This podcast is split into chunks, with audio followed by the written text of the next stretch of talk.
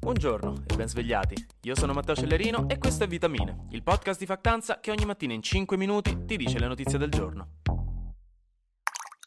Raga, eh, io ve lo dico subito, oggi mi dispiace, buongiorno, ma sono raffreddato fradicio, questa oggi è la mia voce e vi chiedo scusa in anticipo per l'agonia che dovrete sentire. Però, insomma, f- farò del mio meglio. Comunque, di solito, quando vi chiedono se volete prima la notizia buona o quella cattiva, voi che cosa scegliete? Non credo che qualcuno dica mai di dargli quella positiva prima. C- come farebbe uno a godersi una buona notizia senza sapere ancora quale terribile e assolutamente fatale sta per essere la brutta notizia che arriva? È un po' come se da ragazzino col piatto di spinaci e la fettina panata uno mangiava prima la fettina panata, gnimede gnamede, e poi gli spinaci. Raga, no, cioè si mangiano prima gli spinaci, si compie prima la fatica erculea di ingoiare quelle foglie verdi, si conquista con coraggio di Sisifo la vetta della virtù e solo poi si possono godere i frutti dolcissimi e un po' unti dei propri dolori. Per questo oggi in realtà non deciderete voi, deciderò io, mi prendo io questa responsabilità e iniziamo dalla notizia cattiva. Da quanto è emerso dalle misurazioni satellitari, che probabilmente tra qualche anno saranno l'unica cosa emersa su questa terra se continuiamo così, questo 12 febbraio abbiamo superato il record negativo di ghiaccio marino intorno all'Antartide, che è quella a sud, vi ricordo, il continente di ghiaccio a sud. In pratica, normalmente d'inverno l'inverno dell'emisfero sud, quindi quando da noi è estate, il ghiaccio marino intorno all'Antartide, che è quello che galleggia al largo delle coste del continente vero e proprio, raggiunge quelli che dovrebbero essere 18 milioni di chilometri quadrati di superficie. D'estate, però, visto che fa più caldo, di solito scende intorno ai 2 milioni di chilometri quadrati, ma dal 2016 questo numero sta scendendo sempre di più a causa di meccanismi forse probabilmente legati al cambiamento climatico, anche se gli scienziati non ne sono ancora sicuri. E quest'anno siamo arrivati a 1,79 milioni di chilometri quadrati, rompendo il record che avevamo già fatto l'anno scorso di 1,92. Che questo ghiaccio si sciolga è un problema non perché causi l'innalzamento dei mari in sé per sé, perché in realtà essendo ghiaccio che già galleggia in realtà, stando a quanto dice il Guardian, non dà problemi, ma se si scioglie questo ghiaccio non c'è nulla a protezione del ghiaccio continentale vero e proprio dell'Antartide e quello è un grosso problema se inizia a sciogliersi. Quindi ragazzi, se volete godervi ancora un po' la vostra casa al ciceo, fatelo adesso e iniziate a incrociare le dita.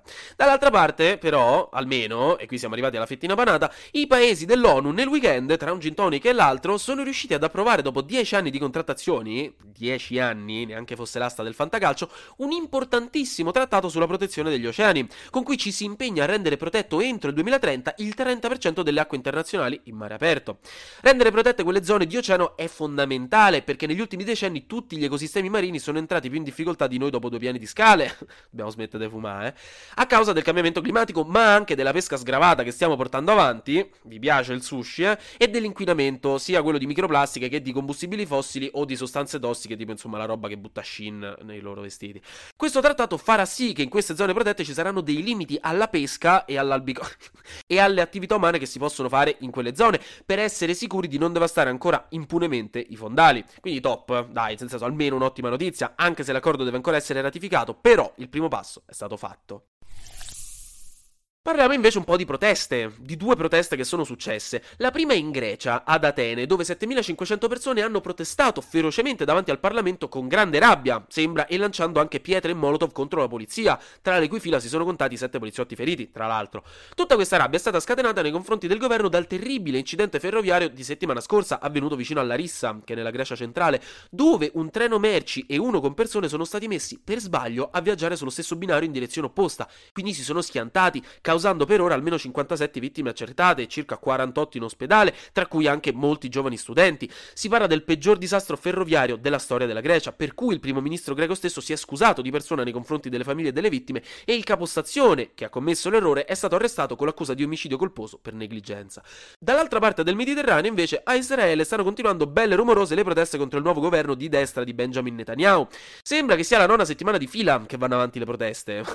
Sta proprio simpatico al popolo Netanyahu, probabilmente c'è chi ha preso le ferie per continuare a protestare. Comunque, nello specifico sembra che stiano protestando specialmente contro una riforma del sistema giudiziario proposta da Netanyahu che toglierebbe poteri alla Corte Suprema per darli al governo. E questo non piace perché secondo i manifestanti rischia di mettere a rischio le fondamenta democratiche del paese. Quindi da un bel po' si protesta con arresti e scontri con la polizia. Roba abbastanza impegnativa.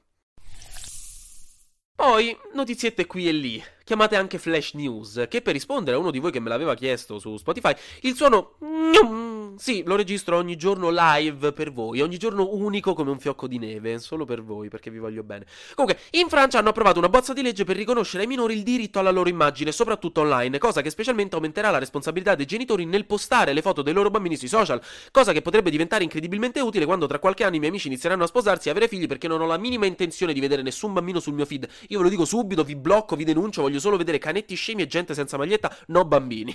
Anyway, l'idea è quella di proteggere la privacy dei minori, che non è mai male, anche se così Chiara Ferragni dovrà riorganizzare metà del suo piano editoriale, però dai, per ora è insomma una roba solo in Francia e dovrebbe essere discussa questa settimana come legge ufficiale. I russi poi in Ucraina hanno usato per la prima volta una cosiddetta super bomba da più di 1000 kg di esplosivo, chiamata UPAB 1500B, lunga 5 metri e pesante 1,5 tonnellate. L'hanno usata per la prima volta qualche settimana fa nella regione di Cherniv ed è diventato un motivo per Kiev per richiedere i jet da guerra ai paesi NATO per potersi difendere da cose del genere. Infine, giusto perché un po' di gossip non può mai mancare, alla fine Harry e Meghan, il cui rapporto con la famiglia reale è ai livelli più bassi della sbarra del limbo alla festa di Natale dell'obitorio, e scusate questa era veramente brutta, dicevo nonostante la crisi diplomatica comunque saranno invitati all'incoronazione di Re Carlo III che sarà il 6 maggio a Londra, anche se i due principini non hanno ancora detto se ci saranno o no.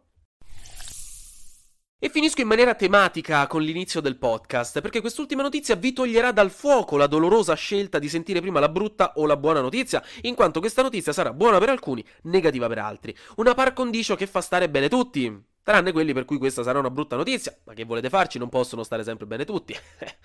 il Ministero della Salute ha messo a punto la bozza di una nuova legge per allargare il divieto di fumare anche all'aperto in una serie di altre situazioni, come per esempio nei parchi pubblici, nei locali al chiuso, dove quindi non si potrà più nemmeno avere un locale apposito per i fumatori, stessa cosa negli aeroporti, poi, e qui mi aspetto i problemi veri, nei deor dei ristoranti e dei bar, quindi niente più aperitivo con la cenere della sigaretta che vi finisce nello spritz, preparatevi, e poi niente fumo alle fermate dei mezzi pubblici, cosa che tra l'altro a Milano già c'è, dagli autobus ai traghetti, entrambe le cose, e poi vicino alle donne in gravidanza. Tutto questo anche per le sigarette elettroniche, non ve la sfangate nemmeno voi. Quindi niente, raga, grosso cambiamento in arrivo, che comunque diciamoci la verità, questa cosa è solo che positiva per una società più civile, più attenta, più salutare e libera da un vizio che è più inutile delle etichette di vestiti che ti dicono come lavarli, nel senso lo sanno tutti, potete anche avere 50 anni, si chiama mamma alle 10 di sera e le si chiede che programma mettere nella lavatrice.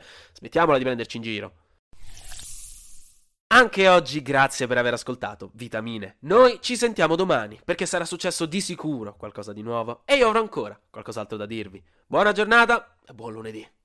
E buon raffreddore se ce l'avete anche voi.